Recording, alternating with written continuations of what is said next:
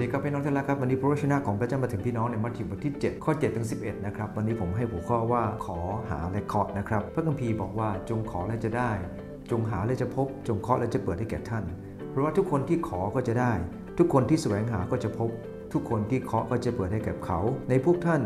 มีใครบ้างที่จะเอาก้อนหินให้บุตรเมื่อเขาขอขนมปัง หรือให้งูเมื่อบุตรขอปลาเหตุฉะนั้นถ้าท่านทั้งหลายเองผู้เป็นคนบาป ยังรู้จักให้ของดีแก่คนที่บุตรของตน ยิ่งกว่านั้นสักเท่าใด พระบิดาของท่าน ผู้ทรงสถิตในสวรรค์จะประทานของดีแก่ผู้ที่ขอต่อพระองค์ ในพระวจนะของพระเจ้าในตอนนี้ ได้ให้ข้อคิดกับเราเกี่ยวกับการขอหาและเคาะไว้อย่างน้อย 3 ประการด้วยกัน อันที่หนึ่งก็คือ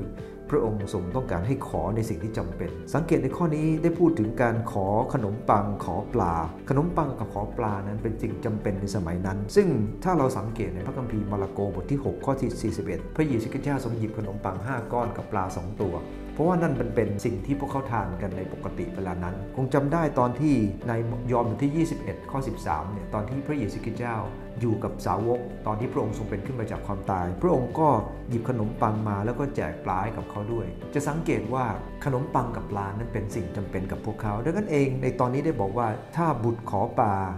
บิดาก็จะไม่เอาหมูให้ ขอขนมปังก็จะไม่เอาก้อนหินให้ดังนั้นเองนะครับในสิ่งนี้กำลังพูดถึงเรื่องของการทูลขอความจำเป็น เมื่อสิ่งที่จำเป็นพระเจ้าก็จะให้กับเราแน่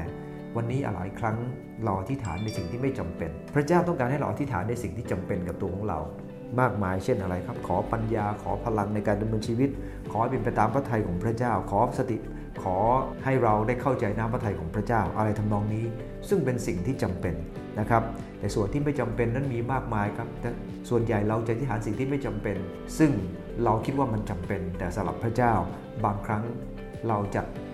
ลำดับความสำคัญก่อนหลังหรือ priority อย่างไม่ถูกต้อง นั่นคือสิ่งที่ 1 ครับ ขอในสิ่งที่จำเป็นอันที่ 2 ขอโดยรู้จักความจำกัดของตัวเองคำว่าจงขอจงหาจงเคาะหมายความว่าเราเองนั้นมีความความจำกัดของเรา และเราไม่สามารถจะทำสิ่งเหล่านั้นได้ คำว่าขอคือเรายังไม่มี หาคือเรายังไม่เจอ และเคาะหมายถึงว่าเราต้องการคำตอบนะครับดังนั้นเองเนี่ยนะครับพระเจ้าต้องการให้เรารู้จักขอในสิ่งที่จำเป็น โจรแมกกังเขนขอสิ่งที่จำเป็นครับเขาที่ฐานขอ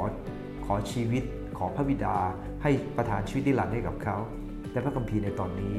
ได้กล่าวว่าพระเยซูคริสต์เจ้าบอกว่า วันนี้เราจะเจอกับเจ้าในเมืองปรมสุขเกษมซึ่งหมายถึงว่าเมื่อขอสิ่งที่จำเป็น พระเจ้าก็จะให้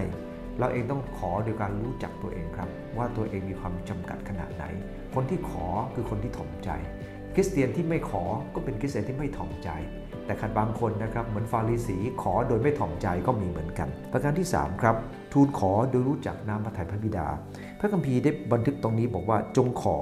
คำว่าขอในที่นี้เนี่ยนะครับในภาษาเดิมใช้คำว่า ITO ITO นั้นเป็นภาพของตอนที่เฮโรดนั้นสัญญาที่จะ สัญญากับลูกของนางเฮโรเดียสว่าเจ้าขออะไรเราก็จะให้สิ่งนั้นคำว่าขอในที่นี้เนี่ยนะครับมันเป็นภาพของการที่รู้ว่า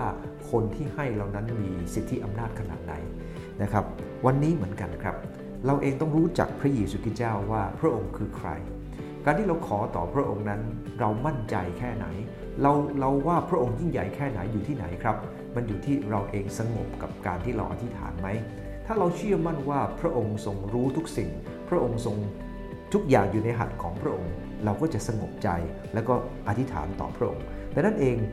การขอหาและเคาะในที่นี้จากพระคัมภีร์ตอนนี้ทำให้เราเข้าใจ 3 เรื่องด้วยกัน อันที่ 1 ก็คือขอในสิ่งจำเป็น 2. ขอโดยรู้จักความจำกัดของตัวเอง และประการที่ 3 ก็คือ ขอโดยรู้จักพระทัยของพระบิดา รู้ความยิ่งใหญ่ของพระองค์ขอบใจพรครับ